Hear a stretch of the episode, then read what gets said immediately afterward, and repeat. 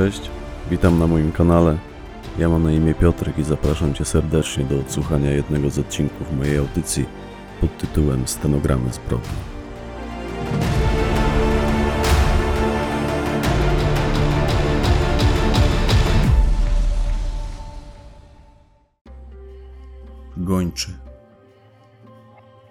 Fragment stenogramu nagrania sporządzonego przez funkcjonariuszy Stołecznego Biura Spraw Wewnętrznych 10 kwietnia 2021 roku. Jak mogłeś? Przecież ty jesteś gliną. Powinieneś strzec z porządku, stać na straży prawa. Nie dziwię się, że was nie lubią.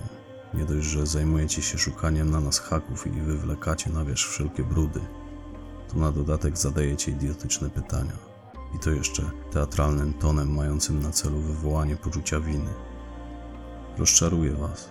Już dawno wasza psycholożka orzekła, że jestem niereformowalnym socjopatą, w związku z czym możecie sobie darować podobne próby wpłynięcia na mnie. Poza tym wydaje mi się, że przesłuchuję ludzi częściej niż wy i doskonale wiem, w jakim celu zadaje się podobnie sformułowane pytania. Potrafię też odpowiednio je intonować, więc nie powinno was dziwić, że będę potrafił uniknąć wszelkich odpowiedzi. Nadmienię przy tym, że już dla zasady nie pałam do was sympatią. Wyjaśnijmy coś sobie, sierżancie. Funkcjonariusze Biura Spraw Wewnętrznych nie są od lubienia, tylko od pozbywania się z szeregów policji czarnych owiec. Robimy porządki w firmie. Poza tym z tobą spotykamy się nie po raz pierwszy. Może ty zwyczajnie masz problem z opanowywaniem emocji. Zastanawiałeś się kiedyś nad tym? Nie miałem czasu. Mam zbyt dużo roboty, by myśleć o sobie. A teraz nie mógłbyś się nad tym zastanowić? Jak chcesz, to możemy ci dać chwilę. Akurat teraz to zastanawiam się nad tym, kiedy my w ogóle przeszliśmy na ty, bo jakoś sobie nie przypominam. Jeśli nie mieliśmy okazji wypić brudzia, a wciąż zamierzacie zwracać się do mnie na ty, to poczęstujcie mnie chociaż papierosem. Trzymacie mnie tu już prawie godzinę i palić mi się chce, a gdzieś zapodziałem swoje fajki. Dostaniesz papierosa, jak zaczniesz mówić. Przecież gadam cały czas. Jeszcze trochę i zajady mi się porobią. Będziesz gadał na temat, będzie papieros, jasne? Więc jak będzie? Przypomnisz sobie w końcu, w jakim celu w styczniu pojechałeś do Otwocka? Odpowiedź na to pytanie, które już wam udzieliłem, nadal jest aktualna. Nie pamiętam. Nie jestem sentymentalny i nie kolekcjonuję wspomnień. Jako gończy Wydziału Kryminalnego oszalałbym, gdybym to robił. Posłuchaj, my mamy cały dzień, cały tydzień, miesiąc, a nawet rok na wyjaśnienie tej sprawy. Jeśli dalej będziesz z nami głupio pogrywał, to będziemy wzywali cię tutaj nawet dwa razy dziennie. Będziemy cię maglować, aż sobie wszystko przypomnisz. Powiem ci więcej. Oczywiście w zaufaniu. My już wszystko wiemy. Znamy odpowiedź na każde interesujące nas pytanie. Obciążające cię zeznania złożyły dwie osoby. Tak czy siak już pożegnałeś się z mundurem. Od ciebie tylko zależy, jak tłusty wyrok przyklepie ci sędzia i czy trafisz za kraty. Więc powtarzam moje pytanie: jak mogłeś? Bo ta kwestia aktualnie najbardziej mnie interesuje. Jak mogłem? Pytasz mnie, jak mogłem? Dobrze, powiem ci, jak mogłem. Poczęstuj mnie papierosem i powiem ci wszystko. Od początku do końca, żebyście mi wreszcie dali spokój, bo w sumie to mam gdzieś, co się ze mną stanie. Poza tym zawsze działałem na polecenie przełożonych. Cokolwiek wtedy nie zrobiłem, z pewnością wykonywałem rozkazy. Zresztą wydarzenia, o które pytacie, miały miejsce trzy miesiące temu. Tym bardziej się dziwię, że ta sprawa ujrzała światło dzienne dopiero teraz. Ale chyba się domyślam, czemu tak się stało. Niedawno popadłem w konflikt z człowiekiem, który tak samo jak ja brał w tym udział. Nie mam złudzeń, że to dzięki niemu się tu znalazłem. Dziwię się tylko, że pękł ktoś jeszcze. Więc żeby było sprawiedliwie i żebym nie musiał brać na swój garb czyjegoś wyroku, to ja też wam coś opowiem. Więc zamierzasz w końcu mówić? Mogę mówić. Skoro i tak jestem na wylocie, bo ktoś mnie obsmarował, to wyszedłbym na frajera, nie odpłacając mu się tym samym. No to mów. A poczęstujesz mnie w końcu papierosem? Proszę. Zamieniamy się w słuch. Zacznij od początku. A więc na początku była kura albo jajko. Tego chyba do dzisiaj nikomu nie udało się rozkminić. Co ty bredzisz? No miałem mówić, więc mówię. Od początku. Żarty sobie z nas stroisz? Oczywiście. Chyba nie myśleliście, że macie przed sobą jakiegoś Jasia z ulicy. To ja jestem od przesłuchiwania i nie w głowie mi się przed wami pucować. Nawet jeśli coś na mnie macie, to sobie miejcie. Nie szargam sobie opinii, rozpruwając się przed wami.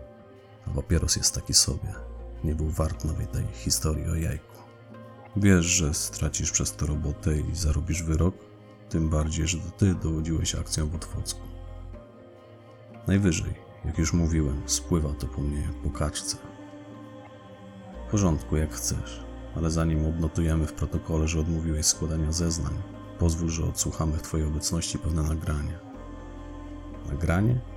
Co wy macie z tym nagrywaniem wszystkiego? Prowadzicie tutaj studio nagrań? Akurat to nagranie nie zostało sporządzone tutaj. A gdzie? W sali odpraw twojej komendy. Wiesz kiedy?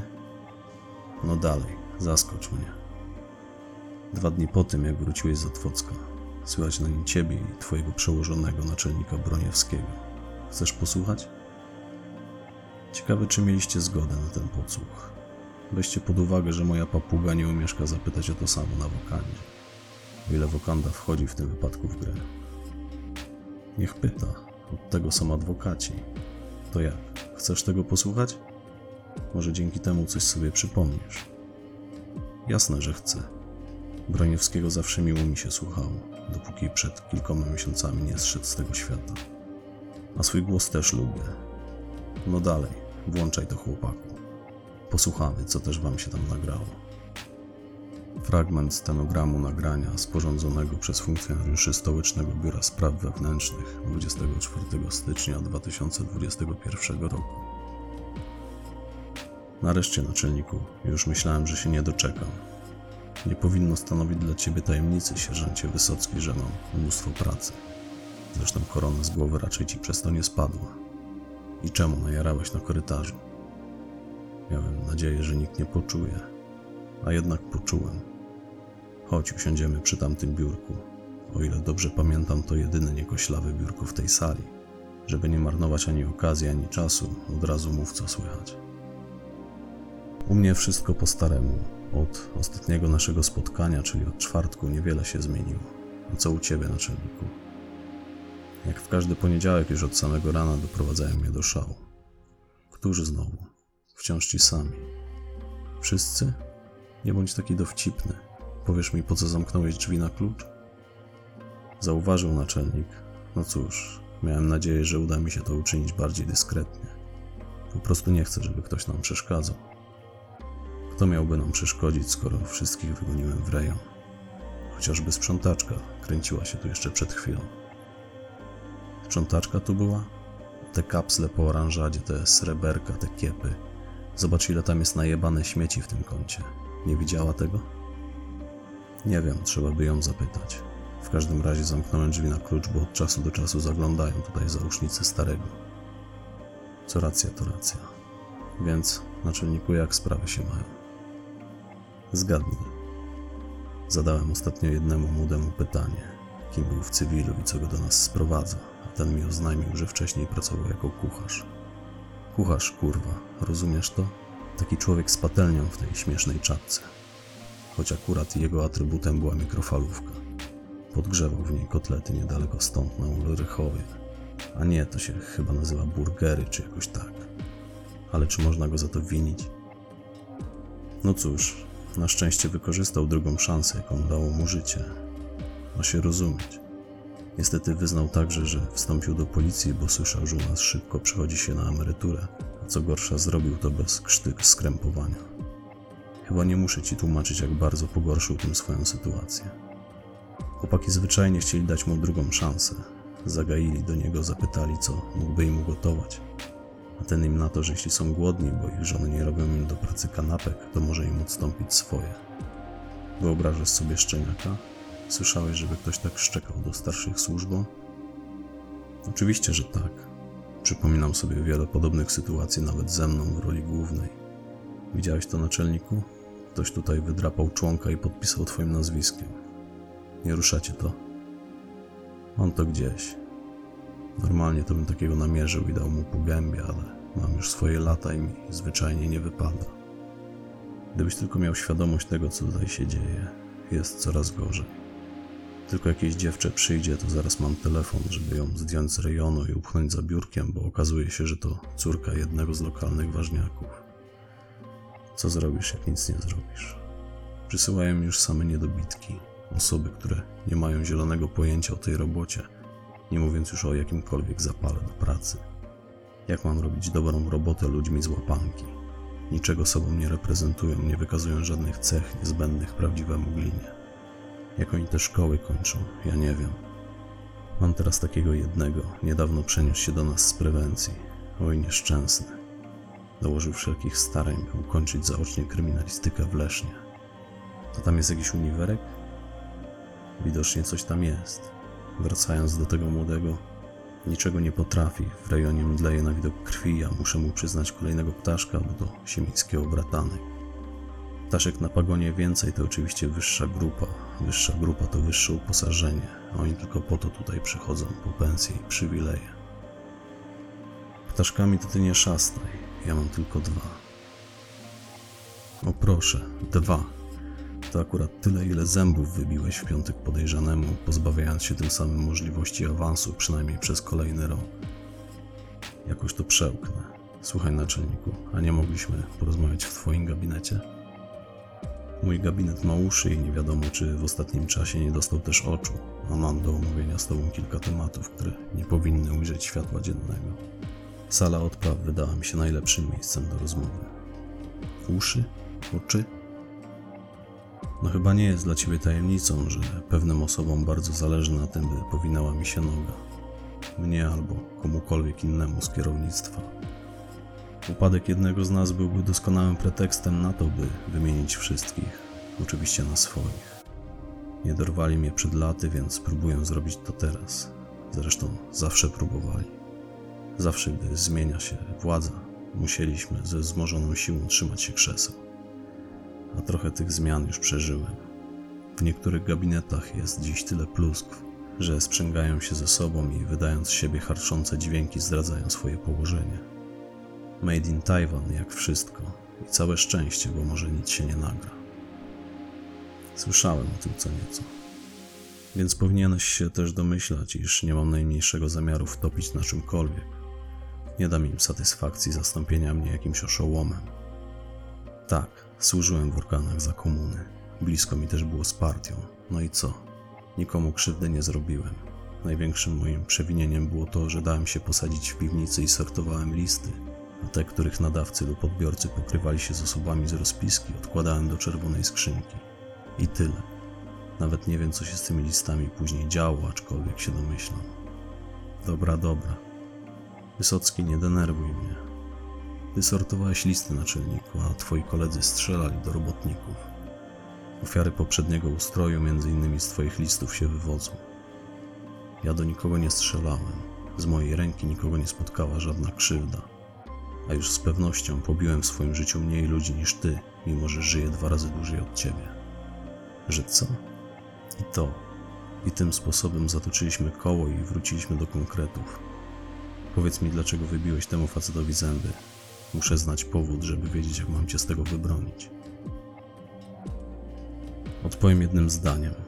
W pełni sobie na to zasłużył. Przesłuchiwałem go i tak jakoś wyszło. A jakieś szczegóły? Szczegóły są takie, że to on jest odpowiedzialny za śmierć tych dwóch nastolatek z Kłodzka. Porwał je, uwięził w piwnicy swojego domu, naszprycował narkotykami, zgwałcił obie, a potem wywiózł w góry stołowe, gdzie rozstały się z życiem. W drodze powrotnej został zatrzymany przez patrol kłodzkiej drogówki ze względu na spaloną żarówkę świateł mijania. Patrolowy zainteresował się też zawartością jego bagażnika. Znajdował się w nim komplet noży, dwie siekiery, sznur i worek wapna. Niezły arsenał. Nie miał okazji go wykorzystać. Nie bardzo rozumiem. To oczywiste, że wywiózł te dziewczęta na odludzie, żeby się ich pozbyć. Sam się zresztą później do tego przyznał. Miał jednak wtedy pecha i obie one zdołały mu uciec. Niestety zginęły, chcąc się przed nim ukryć. Była wyjątkowo ciemna noc. Spadły w przepaść spółki skalnej w masywie Szczelińca. To taki szczyt na Dolnym Śląsku. Ich zwłoki odnaleźli turyści. W trakcie sekcji okazało się, że przed śmiercią były maltretowane. Jak już wspomniałem, trafiliśmy na sprawcę dzięki notatce sporządzonej przez funkcjonariusza kłodzkiej drogówki. W jego domu znaleźliśmy potem ubrania należące do tych dziewcząt, a także ich krew, a jego nasienie. Dowiem się w końcu, dlaczego skoczyłeś mu do gardła? Podczas przesłuchania, które o dziwo odbywało się tutaj u nas w Warszawie, powiedział, że doskonale czuje się z tym, co zrobił. I to na ciebie tak podziałało? Podziałało na mnie to, że skończywszy mi to oznajmiać, od razu splunął na podłogę.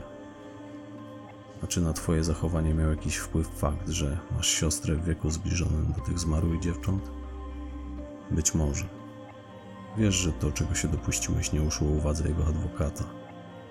Wiem, siedział wtedy obok niego. Ech, Wysocki, Wysocki. Zgodnie z regulaminem powinienem cię zawiesić w obowiązkach do momentu zakończenia postępowania w tej sprawie. Ale nie mogę. Potrzebuję rąk do roboty. Spróbuję też jakoś cię z tego wybronić. Jeszcze dziś napiszesz notatkę wyjaśniającą. Z czego? Z pobicia. No dobra, napiszę. Ale co ze starym? Wpadnie w szał, gdy tylko się dowie. Nasz wydział, jak zawsze twierdził, to gwóźdź do jego trumny. Starego biorę na siebie. Ty może jeszcze tego nie wiesz, ale on nas teraz uwielbia. Przynajmniej powinien bardzo się starać. Nie jestem w temacie. Więc cię wdrożę. Jakieś pół roku temu jego wnuczek władował się Mercedesem dziadka w wiatę przystankową na powstańców. Na szczęście późno w nocy, więc obeszło się bez ofiar i praktycznie bez świadków. Nasi wywiadowcy byli w pobliżu, dojechali na miejsce jako pierwsi. W aucie oprócz nieprzytomnego kierowcy znaleźli kilka woreczków mefedronu i różnego rodzaju dopalaczy. Bawią się gnojki. Prawdopodobnie też nie jechał wtedy sam. Przynajmniej na to wskazywały ślady krwi w kabinie. Zaraz w mieście rozdzwoniły się telefony, innymi mój. Przyklepałem to zanim zaczęło śmierdzieć. Oficjalnie samochód godzinę wcześniej skradziono mu spod domu, złodziej zbiegł. Stara szkoła, rozumiesz? Rozumiem. W rozliczeniu stary jest mi winien przysługę. Dużo. Tak jak powiedziałem, biorę go na siebie. Nic się nim nie przejmuj. A teraz przejdźmy wreszcie do konkretów. Mów jak przebiegła sobotnia akcja. Co prawda rozmawiałem już z dowódcą AT, ale chcę to usłyszeć od ciebie. No cóż, sobotnia akcja przebiegła oczywiście pomyślnie. Powiedz mi naczelniku, naprawdę nie było innego bata na tych leszczy? To nie do końca tak, że nie było bata. To leszcze faktycznie, ale wyjątkowo bezwzględnie brutalnie i ze smykałką do interesów. Wiedzieli kogo zastraszyć, a komu posmarować, potrafili się dzielić. To wystarczyło. Lecz w końcu wyszło szydło z worka. Pan prokurator, który odraczał wszelkie postępowania dotyczące członków tej grupy, został kilka tygodni temu zdjęty ze stanowiska. Ktoś uprzejmie doniósł, że w dwóch willach mieszka, a żadna nie należy do niego. Ujęto go potem na gorącym podczas przyjmowania korzyści. Jego stanowisko objął nowy prokurator, którego tamci jeszcze nie zdołali ani przepłacić, ani zmusić do współpracy. Praworządny facet postanowił zrobić porządek w podległym sobie rejonie. Dyskretnie poprosił o pomoc i tym sposobem trafiło na nas. Oni mieli jakiś żywot na sumieniu, prawda? Tak, zabili jednego ze swoich i to był główny powód, dla którego należało się wreszcie z nimi rozprawić. Niestety w sprawie tego morderstwa żadnemu z nich nie udało się postawić zarzutów. Zastraszyli wszystkich świadków. Ponoć jeden ze sprawców ma też wujka posła na Sejm. Dlatego ostatecznie trzeba było podziałać wbrew wszelkim regulaminom. A to morderstwo to przypadkiem nie chodziło o sprawę tego Jamala? Tak. Znasz szczegóły tej sprawy? Co nieco obiło mi się o uszy, ale możesz zapodać mi całość tej historii, naczelniku. Pozwoli mi to lepiej poukładać sobie to wszystko w głowie. Jamal to oczywiście tylko ksywka. W rzeczywistości chłopak miał na imię Janek, a nazwiska teraz nie pamiętam. W każdym razie Jamal był dealerem. Chłopakiem jakich wielu, szwendającym się od rana do wieczora między blokami, w okolicy szkół, ośrodków sportowych, klubów i dyskotek z kieszeniami pełnymi narkotyków. Lubił to zajęcie, a tym, co go później zgubiło, było jego zamiłowanie do nadużywania substancji, którymi handlował. Palił skręty z powierzonego mu towaru, zażywał różne specyfiki. Z czasem jego samego dopadło uzależnienie na tyle mocne, że regularnie czując narkotykowy głód zaczął podbierać na zbyt pokaźne ilości. Wieści o ubytkach w gramaturze porcji, które sprzedawał, szybko rozniosły się po mieście. Dotarły również do uszu jego dostawców z Otwocka. Zaniepokojeni odpływem sporej ilości klientów postanowili, co z ich strony było dosyć wspaniałomyślne, po prostu rozliczyć się z nimi i zakończyć współpracę. Jamal spotkał się z nimi, by zwrócić posiadany towar. Niestety przyniósł ze sobą tylko połowę tego, co powinien. Tłumaczył się tym, że jego klienci nie zawsze mieli gotówkę i część towaru wydał im pod zastaw lub na zeszyt. Obiecał, że odda pieniądze, gdy tylko zbierze długi. Zobowiązał się, że ostatecznie wszystko odkupi lub odpracuje. Dostał wtedy kilka kopniaków. Świadkowie, którzy zeznawali w tej sprawie, twierdzili, że widywali go później z siniakiem pod okiem i dziwnie przekrzywionym nosem. Czas mijał, a Jamal się nie zjawiał, w związku z czym jego kontrahenci, ci sami leszcze, jak to ich nazwałeś, postanowili dać mu nauczkę, a co się z tym wiązało, wydali na niego wyrok. Chłopak wiedział, że to bandyci zdolni do wszystkiego i nie ma z nimi żartów. Nie łudził się też, że nie znajdą w końcu sposobu, by go odnaleźć i się z nim policzyć. Jak sam później zeznał, przez kilka dni ukrywał się w rejonie ogródków działkowych na Ursynowie. Został stamtąd wykurzony przez szwendające się po okolicy, zwalczające plagę kradzieży patrole uzbrojonych w haczki i grabie działkowców. Później błąkał się po mieście, aż uznał, że jest już wystarczająco zdesperowany, by chwycić się brzytwy. Zabrał ze sobą wszystko, co miał, a mówiąc ściśle, jakieś 100 gramów marihuany i 200 amfetaminy, które wydobył spod cmentarnej ziemi, gdzie wcześniej sam je zakopał, i udał się z nimi wprost na komisariat. Ślepy traf sprawił, że przyszedł do naszej komendy. Dyżurny, który tego dnia pełnił służbę, stwierdził później, że na początku chciał go odesłać z kwitkiem, gdyż Jamal był tak szalenie porobiony, iż z trudem sklecał zdania i dyżurny za nic w świecie nie mógł się od niego dowiedzieć, w jakim celu w ogóle przyszedł. Zrozumiał jego intencje dopiero, gdy tamten nieco odtajał na ławce w poczekalni. Potem wyjął z kieszeni wszystko, co miał przy sobie i wykładając to na blat dyżurki oznajmił, że może powiedzieć skąd to ma. Chłopak obrał godną pochwały taktykę, mając świadomość, że nie zazna spokoju dopóty, dopóki jego prześladowcy będą pozostawać na wolności. Zwyczajowo postanowił ich wsypać. Szybko okazało się, że śledczy, którzy podjęli się wsadzenia jego zleceniodawców za kratki, walą głową w mur. Tamci mieli zbyt dużo znajomości byli nie do ruszenia. Każda próba postawienia im zarzutów przepadała już na etapie sporządzania aktu oskarżenia. Mianowicie za każdym razem, gdy kolejne akta z prokuratury miały trafić do sądu. Prawdopodobnie żaden sędzia nie zobaczył ich na oczy. Wtedy po raz pierwszy zainteresowaliśmy się tym odwołanym ze stanowiska prokuratorem. Jamal, starając się o status mojego świadka koronnego, przebywał w tym czasie w areszcie, lecz krótko po tym, jak śledztwo w sprawie jego dostawców utknęło w martwym punkcie, niespodziewanie ktoś wpłacił za niego kaucję. Wcale nie mało i nie był to nikt z jego rodziny. Rodzice nawet nie wiedzieli, co dzieje się z ich synem. Uznali, że po prostu uciekł z domu, co w przeszłości kilka razy już mu się zdarzało.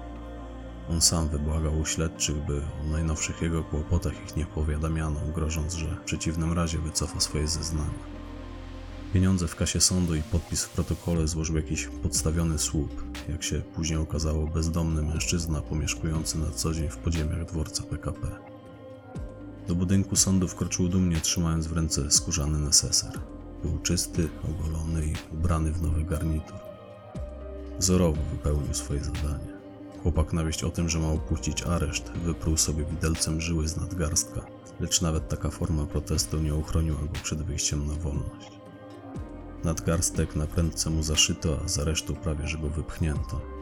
Ukrywał się po melinach przez kilka kolejnych dni, nocami sypiał na schodach nieistniejącego już dziś nieukończonego nigdy wielopoziomowego parkingu, tak zwanego szkieletora przyzastępowej. Później, widocznie kierowany narkotykowym głodem, pojawił się w okolicy dworca Warszawa Centralna. Miał ze sobą jakiś plecak, a w nim kilka ciuchów. Edyta Firley, która prowadziła śledztwo w sprawie jego śmierci, twierdziła, że prawdopodobnie próbował też wtedy wydostać się z miasta. Niestety na dworcu natychmiast został namierzony przez swoich prześladowców. Jak zeznali świadkowie, w pościg za Jamalem udało się ośmiu czy też dziesięciu osobników w kominiarkach. Gonili go dzierżąc w rękach kije baseballowe, najpierw łączącym perony dworca tunelem, później pobliskimi ulicami. Jamal był szybszy od nich. Zapewne krążące w jego żyłach specyfiki zrobiły swoje i być może zdołałby nawet im uciec, gdyby nie skręcił boleśnie kostki. Handlarze z bazaru, na terenie którego zginął, twierdzili później, że widzieli go biegnącego między ich stoiskami. Mocno kulał na lewą nogę. Skręconą kostkę potwierdziły późniejsze wyniki sekcji. To był drobny, mocno przyćpany chłopak. Pierwszy cios kijem baseballowym, który otrzymał w lewą skroń, był na tyle silny, że wydarł go z butów. Zanim jeszcze upadł na ziemię, jego porażone na skutek obrzęku mózgu mięśnie napięły się do granic możliwości, a jego ciało wykrzywiło się jak opętane. Tuż po tym, jak upadł na kilka minut przed niechybną śmiercią, oddał pod siebie kał i mocz. Ponoć ten widok mocno rozbawił jego oprawców, którzy, według zeznań świadków, pastwili się nad nim przez kilka kolejnych minut. Ostatecznie Jamal otrzymał od swoich katów około 50 ciosów, w większości twardymi jak stal kijami. Zmarł na skutek urazowego uszkodzenia mózgu. Technicy przez kilka godzin wyławiali jego fragmenty ze studzienki kanalizacyjnej, dokąd spłynęły wraz ze strugami padającego wtedy ulewnego deszczu. Patomorfolog orzekł, że nawet gdyby atak na Jamala zakończył się po pierwszym ciosie i jakimś cudem chłopak zdołałby to przeżyć, ze względu na odniesione obrażenia do końca życia pozostawałby w stanie wegetatywnym, wymagając całodobowej opieki. Kilkoro napastników rozpoznali świadkowie dzięki fotografiom pokrywających ich ciała tatuaży. Niestety największym problemem było nakłonienie świadków do tego, by zaczęli zeznawać do protokołu. Żaden się nie zgodził. Potem zapadła decyzja o Twojej misji w Otwocku. Więc mów w końcu, jak ona przebiegła, bo jak już wspominałem, od siedzenia tutaj roboty mi nie ubywa. Zgodnie z wytycznymi, w Otwocku znaleźliśmy się około 22.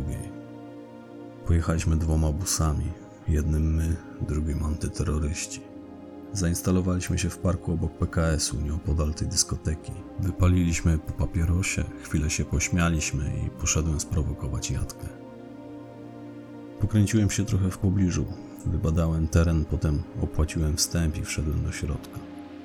Zdjąłem maseczkę, żeby nie rzucać się w oczy, bo szybko się okazało, że tylko ja ją noszę. Zamówiłem butelkę piwa w barze i udałem się na salę. Podejrzanego namierzyłem w jednej z VIP loży. Doczekałem momentu, w którym opuścił lokal, a kiedy załatwiał potrzebę na zewnątrz pod ścianą, rzuciłem w jego kierunku trzymaną w ręce butelką. Z hukiem rozbiła się tuż nad jego głową. Natychmiast wszczął alarm i zaraz zleciała się cała zgraja. Nawrzucałem im jeszcze fakulców i poszli za mną w ten park jak psy za zającem. Było ich dziewięciu, a kiedy wraz z chłopakami za te wzięliśmy ich w obroty, ten ich cały majster obesrał się ku szyję. Dosłownie. Zresztą nie dziwota, bo w końcu pękło mu kilka grubych gnatów i wszystkie palce prawej ręki. Potem jeden z komandosów stanął mu na gardle, a ja wyjaśniłem przyczynę naszych odwiedzin. Wszyscy jak jeden mąż obiecali poprawę. Przepraszali nas przez kolejny kwadrans. Myślę, że ich kariera faktycznie dobiegła końca. Ja nabrałbym manier po takiej lekcji. Jeśli ich nie nabiorą, to złożycie im kolejne odwiedziny. Chłopaki za te twierdzą, że brudna robota nawet przypadła im do gustu. Wtedy weźmiemy ze sobą łopaty i pochowamy ich w tym parku naczelniku. Trzeci raz na pewno się tam nie wybiorę. Dzisiaj mam się spotkać w tej sprawie ze starym. Może sypnie nam za to trochę grosza. Przydałoby się. Robota była ekstra, to i flota ekstra się należy. Niech prezydent Otwocka się dorzuci. W końcu posprzątaliśmy mu miasto. Poza tym fajne stroboskopy mieli w tym przytupie. Może kiedyś się tam wybiorę. Tylko, że nikt nie przestrzegał tam żadnych obostrzeń, pieczątkę przybijaną przy wejściu to autentycznie mieli zrobioną z ziemniaka. Czy z tego pobicia naczelnik również życzy sobie oficjalny meldunek? Szalałeś? Jaki meldunek? Zapomnij, że gdziekolwiek byłeś. Fragment stenogramu nagrania sporządzonego przez funkcjonariuszy Stołecznego Biura Spraw Wewnętrznych 10 kwietnia 2021 roku. No i co, sierżancie Wysocki? Może jednak chciałbyś coś dodać do protokołu? Już ci mówiłem. Możesz tam dopisać, że spływa to po mnie. No, co się tak gapicie? Nie udawajcie naiwniaków. Spodziewaliście się, że co? Że kryminalną robotę robi się w białych rękawiczkach? Myślicie, że to przejdzie? Ten wasz protokół i jakikolwiek późniejszy pozew? Jeszcze dzisiaj komendant stołeczny zadzwoni do waszego naczelnika i każe mu skasować te nagrania, a te papiery spalić. Możecie od razu zapomnieć o tym, co jest na tych taśmach. Jesteście młodzi, ambitni i głowy macie pełne ideałów, ale ręce macie na to wszystko za krótkie i za wąskie plecy. Bo niby dlaczego do tej pory nie słyszałem, aby ktoś przedstawił zarzuty staremu za krycie wnuczka. No właśnie. Daj mi to od razu, chłopaku. Podpiszę i muszę zmykać. Dochodzi dziesiąta, a o jedenastej mam być w Pruszkowie na wizji lokalnej. To nara, dzieciaki. Jak chcecie, to bawcie się dalej w te swoje mikrofony, ale jednocześnie chociaż postarajcie się nam nie przeszkadzać. Ludzie chcą i mają prawo czuć się bezpiecznie, żyć spokojnie. Cena i metody nie mają znaczenia.